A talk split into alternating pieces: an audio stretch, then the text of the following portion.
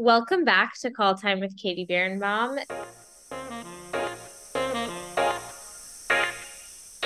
Thanks for listening to last week's episode. And funnily enough, we have a chain streak going on these last few weeks and episodes because today we're chatting with yet another amazing person involved with the show, which just closed this past weekend. This time I'm talking with the amazing production manager, Rob Signum. Welcome to the show, Rob. Thank you so much, Katie. So happy you're here. So happy I cleared up the pronunciation of your last name in advance. But uh, is it a toughie or do most people figure it out? Were you surprised that I asked?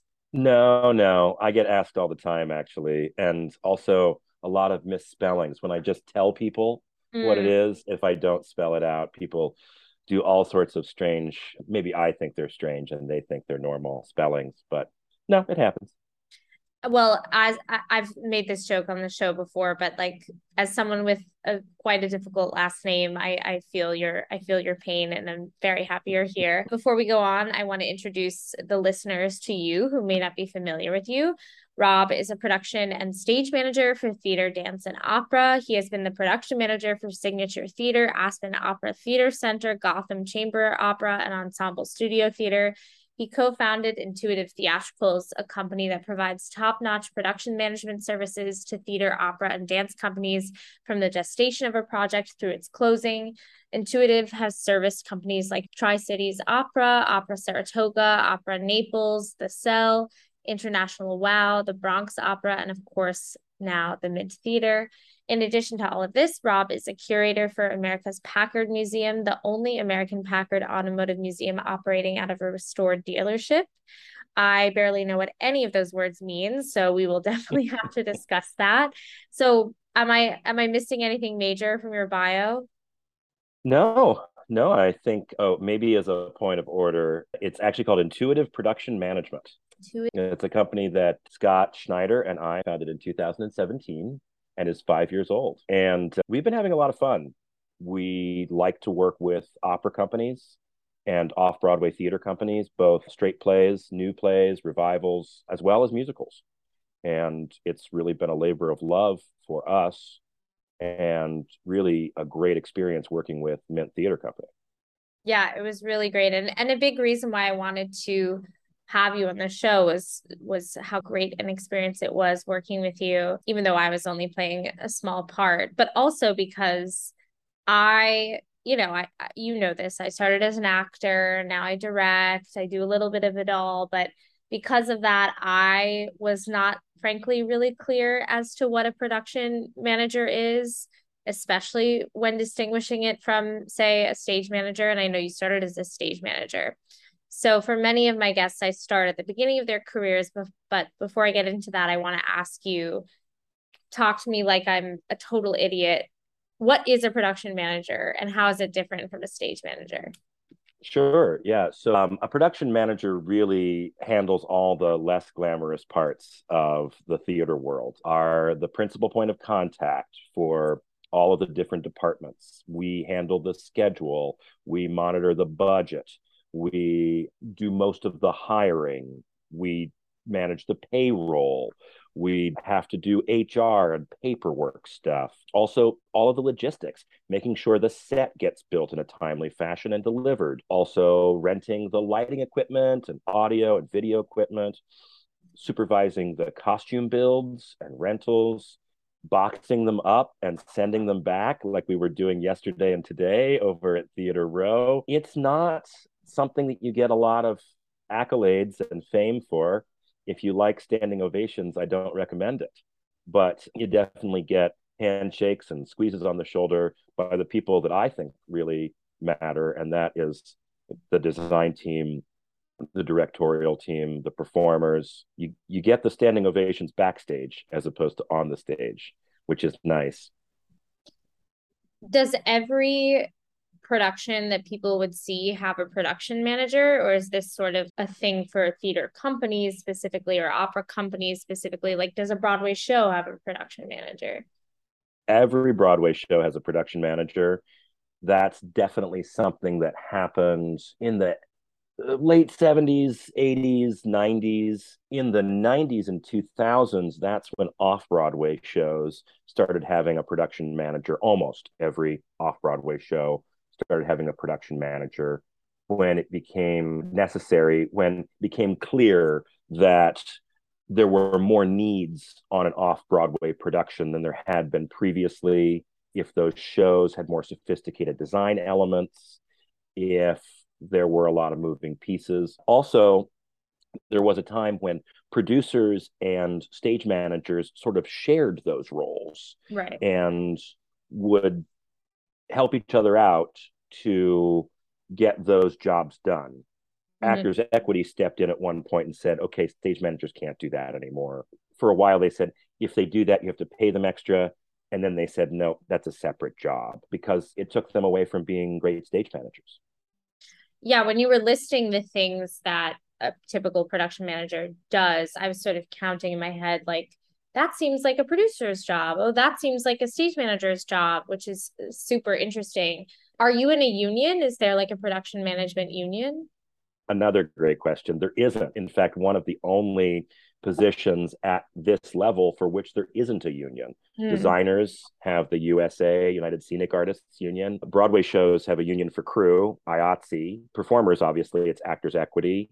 Opera singers, that's AGMA. And directors have CV. But production managers have no union. The labor thinks that we're a management position, and mm. the management still puts us in with the labor. So we're right in the middle. What also when thinking about those different skills that you mentioned, some of which are sort of more producer land, some of which are more stage manager land. Because of that, what do you think makes a good production manager? Hmm. Really, I think the most important thing is cool under pressure because, especially in this business, we are making decisions often based on emotion and intention rather than logic or sort of a standard set of priorities. Our emotion really feeds into how we do what we do, what our priorities become. And sometimes that means that tension in the rehearsal room or the theater can mount very quickly. And it's the production manager's job to diffuse that tension, to respond with a lot of calm sensitivity to those issues and ensure that everybody's voice is heard and everybody's problems are addressed. That doesn't necessarily mean that everybody's problems are resolved. Right. But it does mean that everybody gets a voice in the room and we examine options before we make decisions. Being open minded is another part of that. Being creative as a problem solver is a huge part of that. But really, the ability to absorb energy and to respond with calm, centered, direct energy back is something that I look for in colleagues when I'm working with production managers. Yeah, I mean, obviously the production management schedule encompasses a lot more, but I feel like I, you know, see the production managers the most during tech. And we think of tech as being the most stressful time. I mean, I think this way about like designers too, because they sort of come in during tech anybody who makes their bread and butter in tech and like load in and load out i have just so much respect for because it's such i mean we were even just talking about this difficult loadout like it is tough work it's so stressful and the hours are really intense and as you say lots of different personalities so I'm sure we'll get into all of those sort of horror stories later. That's such a nice compliment. I just had to say thank you so much. Oh, oh my God. I, I mean it. I mean, it's a job that I find really interesting because I feel like I have some of the skills like organization and things like that. And I think it sounds really interesting, but I don't think I could ever do it. Also, the hours, like you must be such a night owl. Yeah, I mean, sometimes it's about getting up early and staying out late. It means that I'm not, I don't get a lot of sleep, and luckily, I'm not a big sleeper. So, also a great skill. How did you get into this field? Okay. Yeah. Uh, sort of what I was saying before that I was a production stage manager, an equity member. Actually, I started just doing non equity off Broadway and worked my way up to work with some really great equity companies as stage manager. Big shout out to the civilians and to Waterwell, excellent New York City companies pursuing new work. And after several years doing that, I realized that the companies had asked me if I would do a lot of these production management type jobs. I would be renting trucks, picking up lumber, hiring carpenters and electricians, running out to New Jersey to Rosebrand or to Four Wall to pick up rental goods. And after a while, first of all, I will say that I enjoy doing those things because I'm an adventurous spirit. I don't mind driving a van in New York City, which most people think is crazy talk. I'm fairly confident when it comes to calling up people and asking them if they want to work for a couple of days on a theatrical show. And I really didn't have any formal training as a production manager. I just used my experience as a stage manager coupled with my desire to do this extra work. And I realized after four or five or six shows doing it that I was doing the production manager's job. And so then I asked for credit in the program as additional compensation. And then also ultimately I asked for credit in the program plus a little bit more money as compensation. And then I stopped stage managing less and I started just production managing more. And there was this transition that was a little bumpy sometimes, but I really found to be a good way for me to learn on the job. I did some assistant production manager work and learned from some really great production managers both here in New York and regionally. I travel a lot for work, by the way. I should put that in there. We can talk more about that later. But yeah, I spent about three, three and a half to four years transitioning from all stage management to all production management. I've stage managed a couple of little one off things, industrials, corporate events. I haven't stage managed a full production since 2015. And is that a common track do you think like do you think most production managers started as production stage managers or is that sort of changing with time now well i think it's common for people who are of my age group you know and i'm 41 and i know uh, production managers who are a little older than me and a little younger than i am who right. definitely followed that track. And i think that that was also part of the industry changing its idea about needing production managers for almost every show. That that happened a lot in the 90s and the early 2000s and we were sort of swept up in that. And there were a lot of stage managers who were saying am i going to do this forever? What's the next step and that became a next step for a lot of us so yes i would say it is a very common track although now i find that more young people are able to study production management at college which when I was at NYU, there was no production management class. Right. A couple of our younger folks who work with us came to us directly from university wanting to be production managers right off the bat, uh, which kind of blew my mind at first. And now is sort of refreshing that they're teaching those skills at the college level.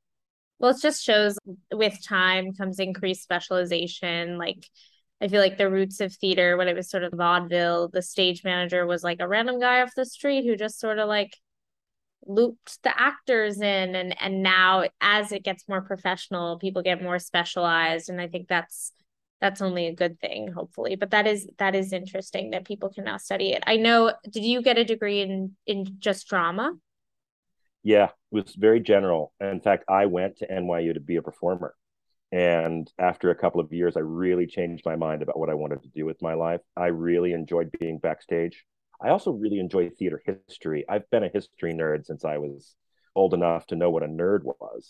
so I love, you know, Shaw and Sheridan and Shakespeare. I love early plays, Greek and Roman, and I love things in French and other languages. But really, I didn't realize that there were so many compelling careers in the theater until I went to college. And when I was exposed to that, working on semi-professional things with professional performers who came in to work with us in undergrad then i realized the all of the myriad jobs that were available in theater and realized that i was actually more compatible in the stage management and production management world. Yeah, I think that's pretty common. Almost every person that I interview who works in theater but is not an actor, playwrights, directors, production managers, whoever, almost everyone starts as a performer. And I think that transition is is really interesting because you think you think theater, you think actor, whatever it is. Mm-hmm. Was there an experience you had in college or right after college that sort of solidified for you like oh no, I don't want to be a performer. I want to do this other thing. Well, I guess it's silly, but somebody offered me some money to do Fair enough. management yeah. job. and I was, I mean, I was waiting tables and bartending in the West Village, which was, you know, decent cash money. But somebody wanted to offer me $200 a week to be an assistant stage manager. I mean, that was in 19, no, I guess it was 20, uh, 2001 really 20 $200 a week that was amazing money to do what i loved for a living right and so i told the spanish restaurant that i needed to have a flexible schedule and i did my first show as a professional assistant stage manager at the Barrow Street Theater. It's had some other names since then, but and it was a production where I was dressed in a bellhop outfit and had to change the set on stage in costume in full view. There was a dog in the show that bit me backstage several times. Oh, it was terrible. But I still I still loved it. I still felt like I was part of the action and got to work with some amazing people. Well, A, you were still performing because you had a legit costume and you had to like be yes. And B, I bet if you were the production manager, you would have a better trained dog because that sounds like it's not a very well trained dog. Yes but I love that. D- does the restaurant still exist that you were working at? Oh, sadly, no. I loved that restaurant. It had been there since I want to say 1927. Whoa. Famous, famous uh, that's a Spanish restaurant called El Faro. I did an incredible play with the Ensemble Studio Theater, which was written by Joe Gilford, who was the famous comedian Jack Gilford's son. Oh. And Jack and I were talking about the restaurant, and he said, Oh, I know that place when my dad was dating Lena Horne, they went on a date there. And I'm thinking, what? Oh my God. My father found that restaurant when he was working in New York in the 70s and used to take us there when we were kids. And I actually had my first date with my wife there too, 14 years ago. So it has a lot of special memories in my heart, but sadly they closed in 2012. Oh, ah, that's so sad, but also such yeah. a piece of history it's probably like a banana republic there or something else sad right because you know your career is so interesting. We went sort of a roundabout way. Usually i start with people growing up and what their first exposure to theater was. So and clearly you were exposed to theater. It's what made you want to go to nyu and then set you on this path. Is there a show that you saw or a show you did when you were young that made you say like this is what i want to do? Or it could be opera because i know you are interested in that opera too well, yeah, there's actually two things that come to mind. One is that my mom took me to see Tosca when I was five. And my parents were famous for taking me to see age and appropriate stuff, which I loved. Yeah. And yeah. And I think some of my parents' friends and my teachers were a little horrified about, but they were cool. And mom asked me after, you know, the end of the show and Tos- Tosca jumps off the Castello Sant'Angelo, commits suicide, you know, if I was okay and did I, did I worry about that woman Tosca? And I said, no, I don't worry about her. Look, she's here for the curtain call. She's here. She's fine. She's just fine. So I knew that theater was still, you know, fantasy and imagination. And it was just, you know, the two hours traffic of our stage. Right. And I, I grew to love opera at a very early age. And because of this, my parents, who actually visited New York with some frequency from Dayton, Ohio, is where I grew up, actually, they thought that they were taking me to see Madame Butterfly when I was nine. Well, it was actually David Henry Hwang's M Butterfly, complete with full frontal male nudity, which for my Midwestern parents was a bit much, but I thought that play was just fantastic. And, you know, B.D. Wong, John Lithgow, and I was hooked on the professional theater at a very early age, knew it, it was exactly what I wanted to do with my life. My father, who was a corporate litigating attorney, and my mother, who was a big time businesswoman, they were sort of horrified that I wanted to run off away, run away and join the circus, as they called it. But I convinced them when I was in my teenage years, 16, 17, that I would actually have a career in the theater. You know, my mom said to me recently, we always thought you'd be back after three or four years. wow. Wow. It's tough. When was there a moment you feel like they were convinced that this oh. like our son's good, like he's fine, his career is fine? I played Malvolio in a youth production of Twelfth Night when I was 17. And I really enjoyed that character. There's something, you know, deeply strange, dark, and sad about that character that actually his his sort of evilness, his darkness comes from his deep sadness and his, you know, being a misanthrope. Yeah. And and I really was able to tap into that.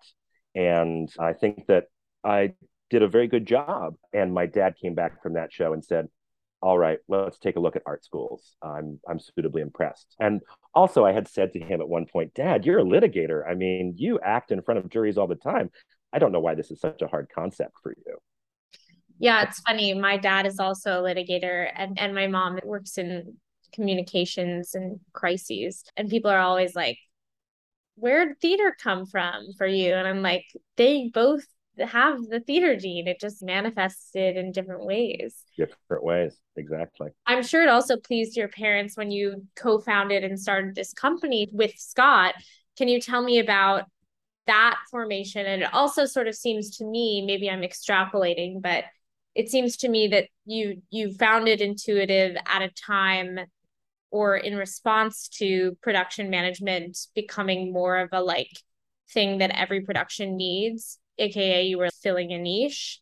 So tell me about about that process and starting your own venture because it's a risky risky concept.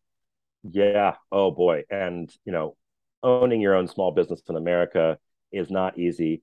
Owning your own small business in new york city that's a theater business is even more risky. But like look right. on that and it's a recipe for a disaster but so far you guys are doing well so far so good. Yeah. I mean it is definitely a challenge. Every day we are just past our fifth anniversary. So we're very happy that we weathered the storm of the covid theatrical hiatus so well. And now things are really going great guns. We're so busy with work. We're hiring people left and right. We have non-union crews that we work with over 75 people that are on our payroll that we work with on a regular basis. We're actually a local one signatory. So when that broadway show comes along and says hey intuitive we're ready to work with you we're ready to work with them. But yeah it's been Wait, what does that mean? I'm sorry. What can you expand on what that means? Sure. So all the stage crew on a broadway show have to be international association right. of theatrical stage employees local one members. So to say that you're a local one signatory means that we can call up the local IATSE union and say, okay, we're going to be working with you on this production. On Monday, we need 10 electricians, five stagehands, three AV, all of these different crew positions.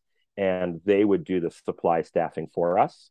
Whereas off Broadway, we staff our own non union crews with people typically we've worked with before, we've had a good reference about. So it's a slightly different process to doing Broadway and off Broadway crew staffing, but we do both. Yes. Got um, it. Uh, follow up to that, is it? Have you noticed major staffing problems post COVID with people leaving the business? I mean, with all of the issues we've been talking about with like the great resignation, I just can't imagine that there are that many people dying to work to be like electricians on off Broadway shows. So I'm curious about those staffing issues. Well, yeah, it has been a problem. I mean, we estimate that between 30 and 40% of the labor pool in the theater gig based crew world went and found other jobs. Um, wow, that's huge. It's huge. It's really huge. Um, and, you know, I mean, a lot of it is out of necessity. You know, we all have bills to pay and there was no work or very limited work for I'm going to say 14 to 15 months. Yeah. And that was so challenging. We tried to keep our crews going by doing retail store windows, virtual presentations, some sorts of, you know, corporate and industrial pop-up things, but really it wasn't anywhere like the volume of work we were doing in 2019. In terms of making sure that we, or mm, let me say that a different way, in terms of attracting people to this life, I would say that we are working with colleges, both local and regional, to develop great connections with their theater programs, their technical theater programs, to get people who want work placement right out of college in to work with us, and to also train with some people who have been doing this for years. Right. Also, yeah. And also, you know, it appeals to people who want a really flexible schedule, right? Because it's not every day, it's not nine to five. Sometimes it is, sometimes it's weekends and evenings. You know, a lot of the people who work with us have other jobs and, right. you know, they work in the hospitality industry. They're servers or waiters or front desk clerks at hotels, all kinds of different things and they like that kind of freedom in their daily schedule. And we don't we we don't make them give us a commitment for a certain amount of time or certain jobs. We simply write them emails and call them up and say hey are you available for these dates? And they can say yes or no. And it doesn't affect their employment status with us at all. Sometimes i say it's a little glib but intuitive is a club that costs nothing to join we'll call you and say, Hey, you want to work? No. Okay, we'll call the next person. Hey, you want to work? Yeah. Getting back to what you were saying before, though, yes. about where did the concept for doing this sort of model come from? There definitely were a couple of other companies or firms that were creating this sort of group ethic, this uh, team ethos for a production company, backstage services. And we were seeing their success. Also, it arose from something we were discussing even earlier, which is the fact that production managers don't have unions. So to band together as production managers, technical directors, non-union crew meant that we were helping each other find work. I might say, "Hey, I can't do that, but I know somebody who is available at that time." And right. we would pass the work off to them. Now, in fact, we are keeping the work within our company even though we're passing the work off to somebody else who works with us.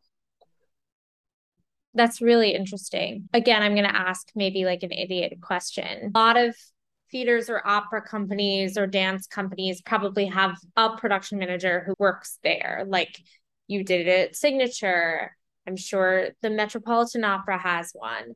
And then Intuitive caters to companies or productions that are looking to outsource. Is that is that correct?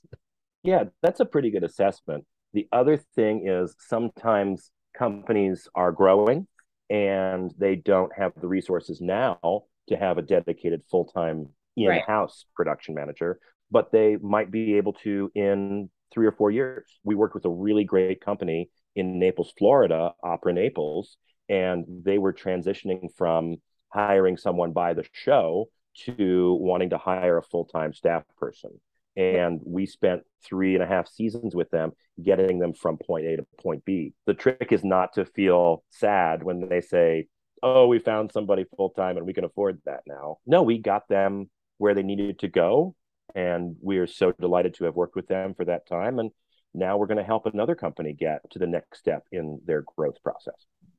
It's so interesting because also i feel like you know, being an actor, being a stage manager, even being a sort of freelance production manager, as you say, has a certain flexibility. Like you're working on this show and then you're working on this show. And I'm sure that was something you enjoyed about the life. But now that you have this business, you're also sort of like production managing your own small business like 24 7. Was that was that transition from the sort of freelance life into the small business owner CEO life tough for you or were you like used to it you were like this is just like production managing well actually there was a great relief for me because as a freelancer as a production manager or a stage manager there's always this like, okay, what's my next show? And mm. maybe it's not what's the next one, but what's the one three shows from now where there isn't anything scheduled? And we get so busy mm-hmm. that, and we get so wrapped up in the show we're doing that it's hard to remember to put your name out there, to go on playbill.com or offstagejobs.com and check all those posts, to make the phone calls, send those emails and letters, to really put yourself out there. And sometimes people do just call you, but you really do have to keep promoting yourself. And as a freelancer, if you don't have time, you don't have time. But now we can act as a team, we can be stronger as a group.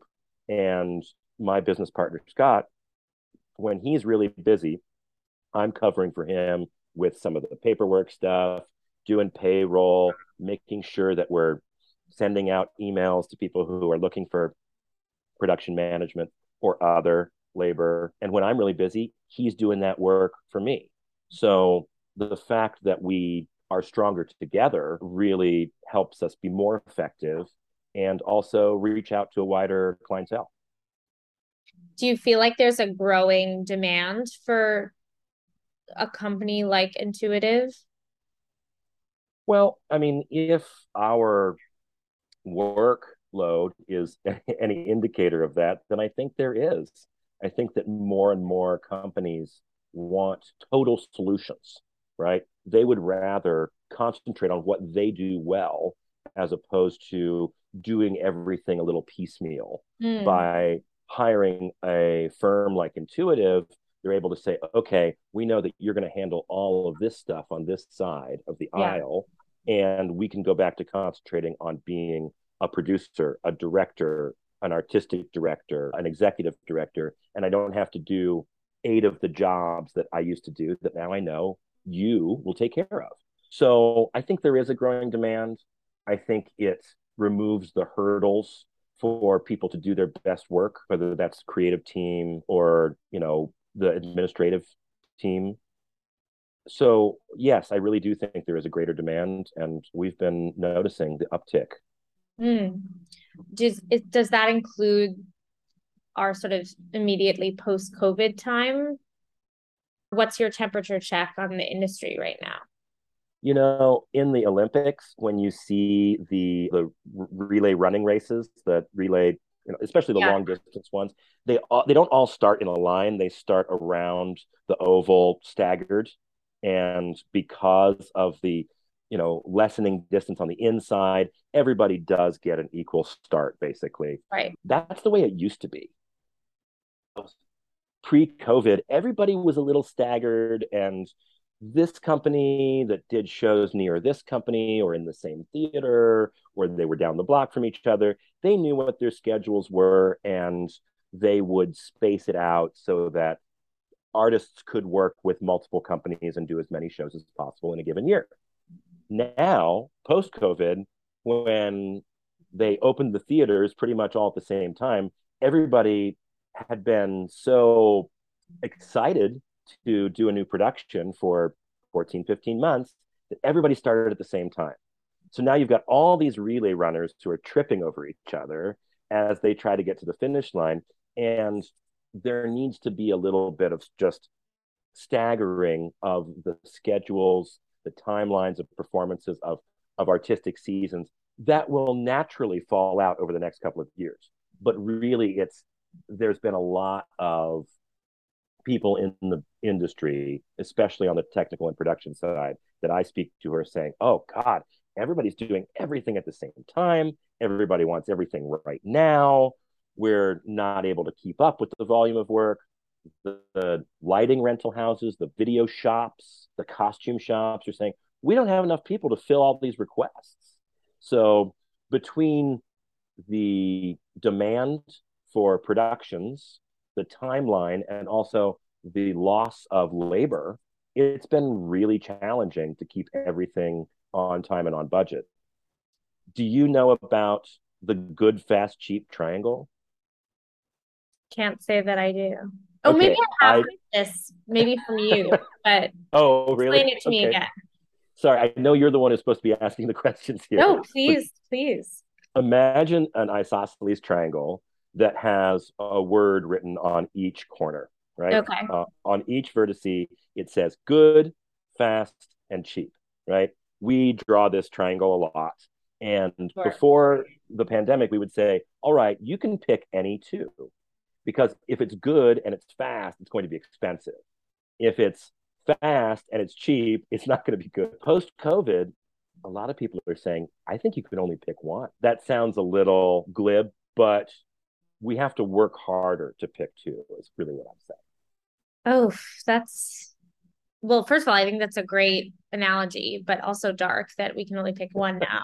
but I think something it's true that I didn't even realize before COVID, and I think the average listener may not realize is that while there may be different actors in all of the different shows you may see in New York or even regionally, the people working behind the curtain are often the same, like the same crews load in almost all the Broadway shows and load them out.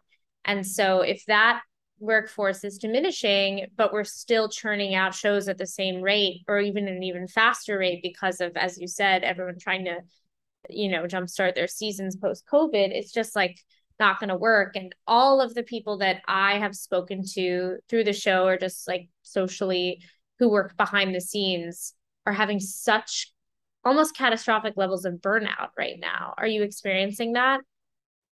Yeah, I just got back from a great vacation. So I will say that my level of burnout is a little lower, but right before I left, I was I was at a pretty stressed out place. I wouldn't call it burnout, but it was challenging and burnout is real.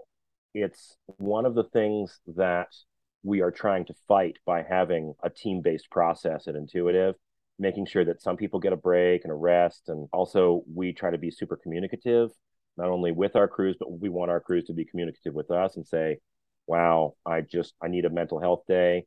Can you book somebody else? And we try to make that happen. But yeah, we do experience burnout and we get people coming to us who work for us and say, I need some time off. I'm going to take some personal time and myself. You know, I thank God it was such a nice vacation. But as soon as I got back, it was right back to three shows that are coming right up. So we're something we deal with on a daily basis.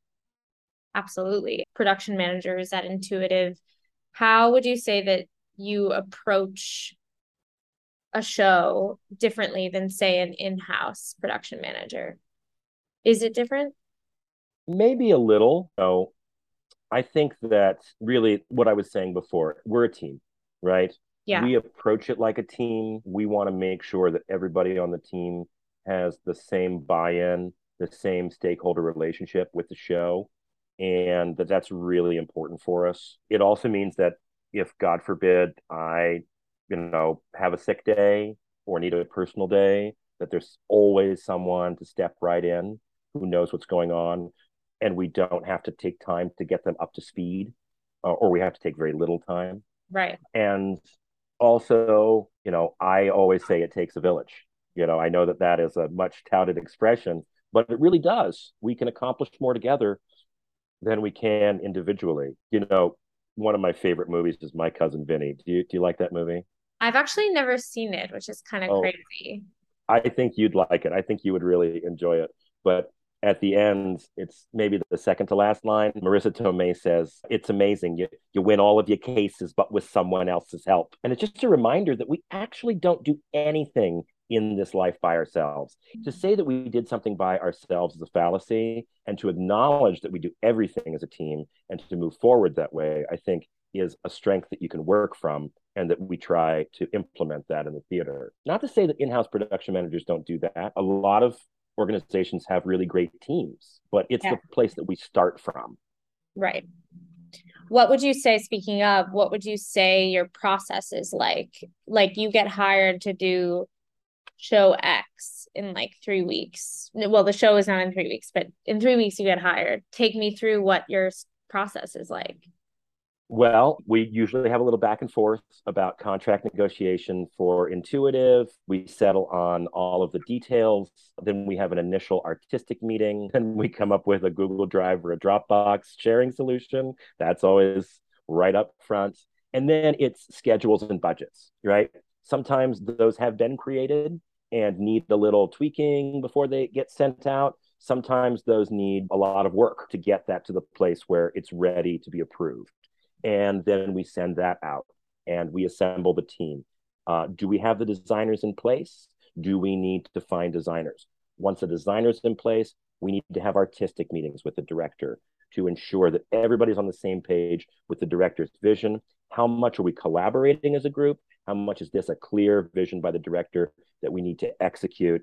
And that's going to be the expectation. So that first process is all about setting, setting expectations for the creative and artistic and administrative teams. Then once we get that kind of work underway, we'll start having regular production meetings. We'll start hiring our crew, especially the crew heads that need to interface with the different designers to get rental lists created, to send out bids to the scene shop or the costume shop for what needs to get built.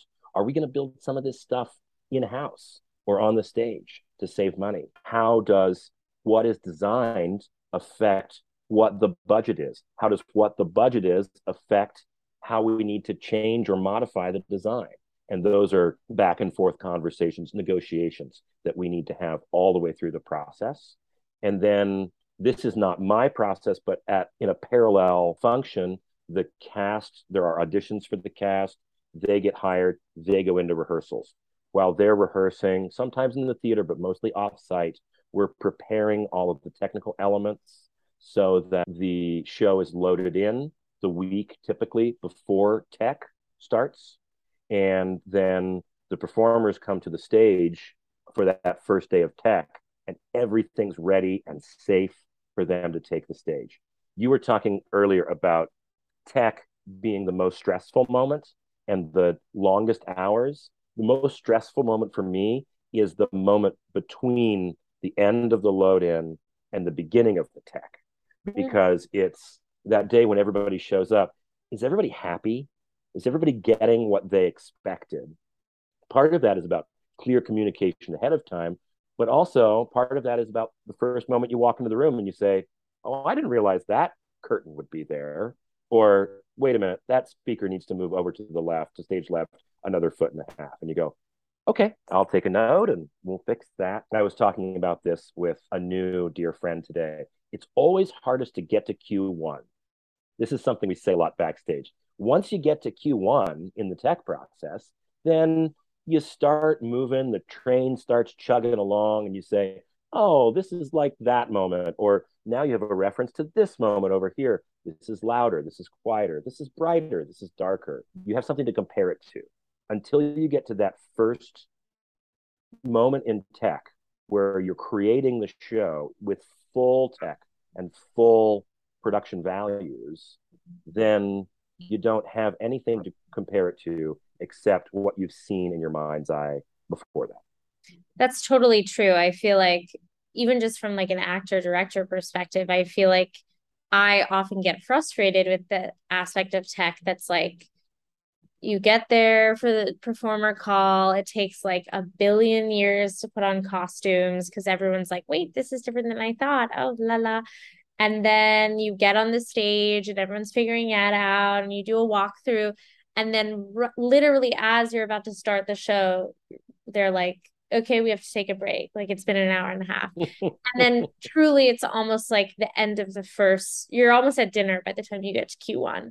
So I think you're absolutely right. That is the most that is the witching hour in in the tech process. And I hadn't thought of it that way, but you're right. For people that don't have tech experience or aren't necessarily like visual people, you get to tech day one and nothing is ever how you thought it was going to be. I know as an actor, you think back to day one, the designer, the designers give their presentations and they have the little set model. And I right. almost always phase that out, which is maybe bad, but I'm always like, I have no idea what that what that means. So that's right. so interesting to to note. And it's just so it's so important what you do. I want to bring us back to something we mentioned earlier. You obviously do a lot of different kinds of live performance. Do you prefer working in opera versus theater versus dance? What are the major differences between those genres as a production manager? Well, anytime you put an orchestra in the pit, you have added a lot of extra moving parts and production values to a, a, show, whether that's a musical or an opera. You know, I love working in opera. I think that opera is all of the possible performative art forms that we can throw at a single performance and at once. That, you know, you've got your sets, your singers, your projections these days, big costumes, incredible wig, hair, and makeup, live musicians, rigging, all different kinds of things going on. Sometimes traps in the floors, you know, Don Giovanni, where Commendatore comes up from hell and drags Don Giovanni down. All these different crazy things that we do in opera are synthesized to create a spectacle of a presentation. So that's the way it was done without the projections, of course. In the 16 and 1700s, 1800s, not so much in the 1600s, but the 17 and 1800s. And that's the way it's done now. It's still done at a very high production values level. And that's one of the things that I love about it. There was this really avant garde production of the Ring Cycle that the Met did a couple of years ago. And it cost a lot of money and it was not everybody's favorite, but it really pushed the boundaries of what we could do in opera. And I think it really shocked a lot of people into trying new things, trying bigger and more exciting things, especially where video is concerned. But I, I love working in opera because it is like, you know, in theater, we're juggling Molotov cocktails. We're juggling things that are on fire. And now in opera, we're juggling chainsaws that are on fire. I just, it's a difficulty level that takes it up a big notch. Not to say that theater itself isn't difficult because it's just a different animal. Often in theater, we're working in greater microcosm. We're mm-hmm. working under the microscope because we want to examine a specific moment or a specific idea more uh, deeply. And in opera, we're talking about big themes, large concepts, all too often. It's not always like that. I see a lot of operas done with like four chairs on a like minimalist set. It definitely can be done, but I think you're right that the production values tend to be bigger, as you say. Right. We mentioned earlier too that in addition to all of these amazing things, you also run this museum. So, can you tell me a little bit about that and how you balance that with your career as a production manager? Sure. America's Packard Museum is the largest public collection of Packard automobiles and artifacts in the world. It's in Dayton, Ohio, where I grew up. My father founded the museum 30 years ago in 1992. Oh. Yeah, we had our 30th anniversary this year. And sadly, he passed away three years ago I had been on the board for a long time, and the board asked me if I would step in in a temporary basis so that we could transition to a new director. Three years later, here I am, still uh, transitioning, but helping wow. the museum get back on better footing financially, administratively, educationally, curatorially, and we're doing a great job. We had our most successful gala event ever in 30 years last April. We had more attendees than we've ever had. And we raised more funds for the museum than ever in our 30 year history at our annual gala. So it was a big success. And we're building on that currently. We, we just hired a couple of new people to work at the museum. It's an exciting place. I've always had a love for classic cars. And I think some of that was maybe brainwashing from my dad. But I love driving. I love working on cars.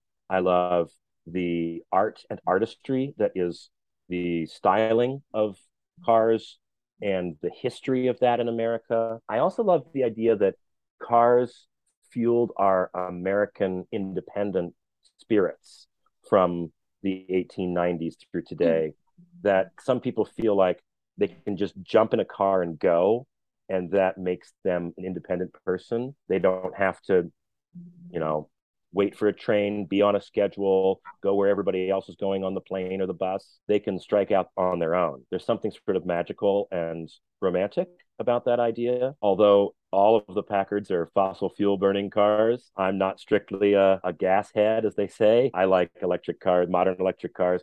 And also, I like telling the story that there were electric cars at the turn of the last century and, you know, how those went away and how those came mm. back. So, no, I just, I love working for America's Packard Museum. So much so that I'm actually getting my master's from Harvard right now in museum studies, which is yet another thing that I've added to my crazy schedule. Damn, but, uh, no, no wonder you needed a vacation. Right, exactly.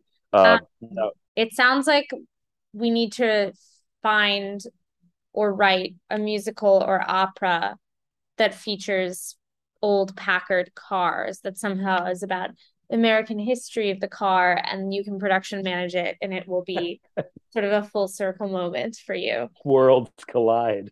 Do you find that the skill that you use any of the same skills in your capacity at the Packard Museum that you do as a production manager?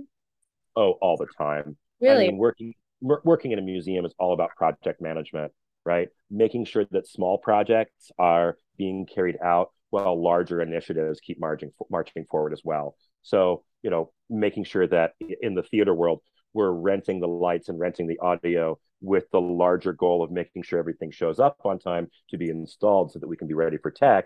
No, it's okay, is this small four car exhibit getting prepared for opening at our gala event in April? And do we have the meeting with the caterers to get the tables and the linens and the chairs set up? Oh, it's almost exactly the same thing. In fact, we have an audience come in too. They're our patrons, right? And they pay good money to come through the door, and we want to make sure that we give them the best possible production slash presentation that they can possibly get. So, absolutely, totally analogous to the production world. I was doing a huge budget the other day for the museum, and the board said, "Wow, this is really good. Is this new to you?" And I said, "No, I've been doing this for 20 years." So yeah, I was going to ask you when you start because I I don't think stage managers work with budgets per se. They just sort of put the show on.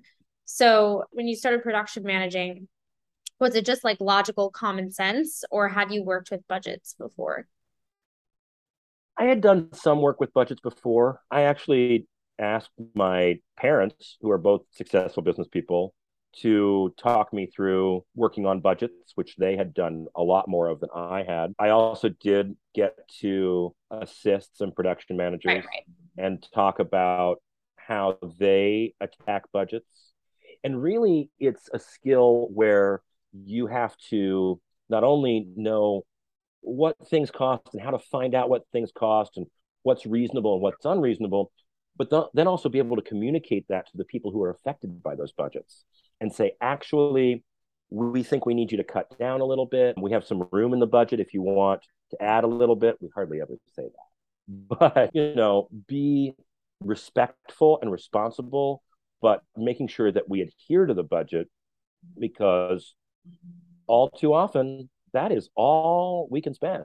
There is not some magical pot of money out there that we can right. draw on. That budget was created for a very serious reason, and we have to adhere to it, or else we might lose our jobs as production managers. So, yeah, yeah, it's it was definitely a learning curve for me, but I feel like I've got a great handle on it after doing it for ten plus years. Do you have advice for aspiring production managers who may be listening?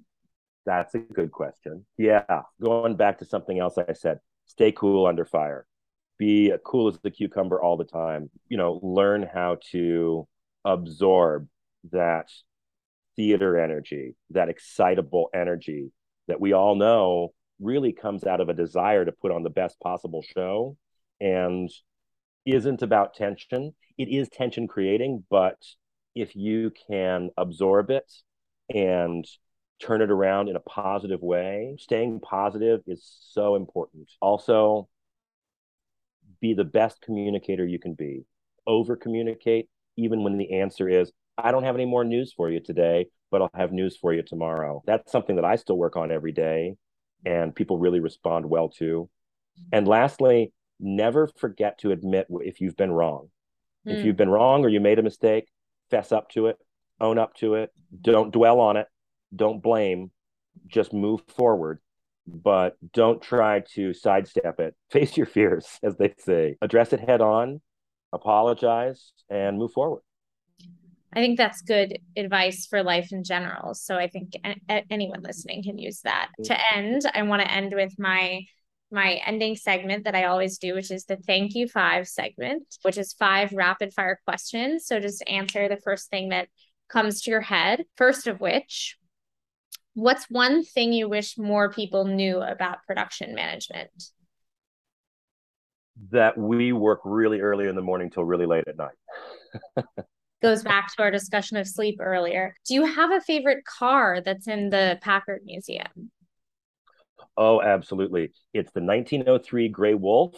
It's the first automobile that ever traveled 60 miles an hour. It broke the land speed record in 1904, if you can imagine that 60 miles an hour. Do you have a favorite opera you've ever worked on or a favorite show you've ever worked on? Yeah, I mean, I love Werther by Massenet. It's really hopelessly romantic. It's really dense music, super great French poetry, and he shoots himself at the end. I mean, it's a if you've seen the recent Met production, it's a big bloody mess. It's love and unrequited love and death and children singing Christmas carols. It's dark and wonderful. I love that show, and it's a little underrepresented on the stage. I'll have to go see it. I've never seen it. A funny technical thing to go wrong while you were production or stage managing. I think it goes back to the dog that just kept biting me. That was my my very. Oh, it kept. First... It wasn't like one time. It was consistent. Oh, oh no! I over the course of a month, I must have been bitten fifteen or sixteen times by that dog. Oh, and here's the thing: one night, the guy who played the bellhop didn't show up for his entrance. So I had to rip off my headset. He only had three lines. I went on stage. I handed the dog off. I said, She walked for the grandstands, Mrs. Ames. And I turned around and I walked back off stage. And I got lots of pats from the cast and the director after the show. So good. So good. And lastly, what would you say is a production manager's essential? So this could be like a literal thing, like a good day planner or something, or a metaphorical thing like organization or joy or something like that. Yeah, staying positive. Joy really actually is a good way of saying it. Staying positive. It's a lot of work. It's a lot of stress. It's a lot of fun. Get to really do some incredible work and help people do their best work. Well, thank you so much, Rob. It's been a pleasure chatting with you. I know you have to go. I could talk to you for hours more. I hope people learned more about production management, and I really appreciate it. Thank you so much.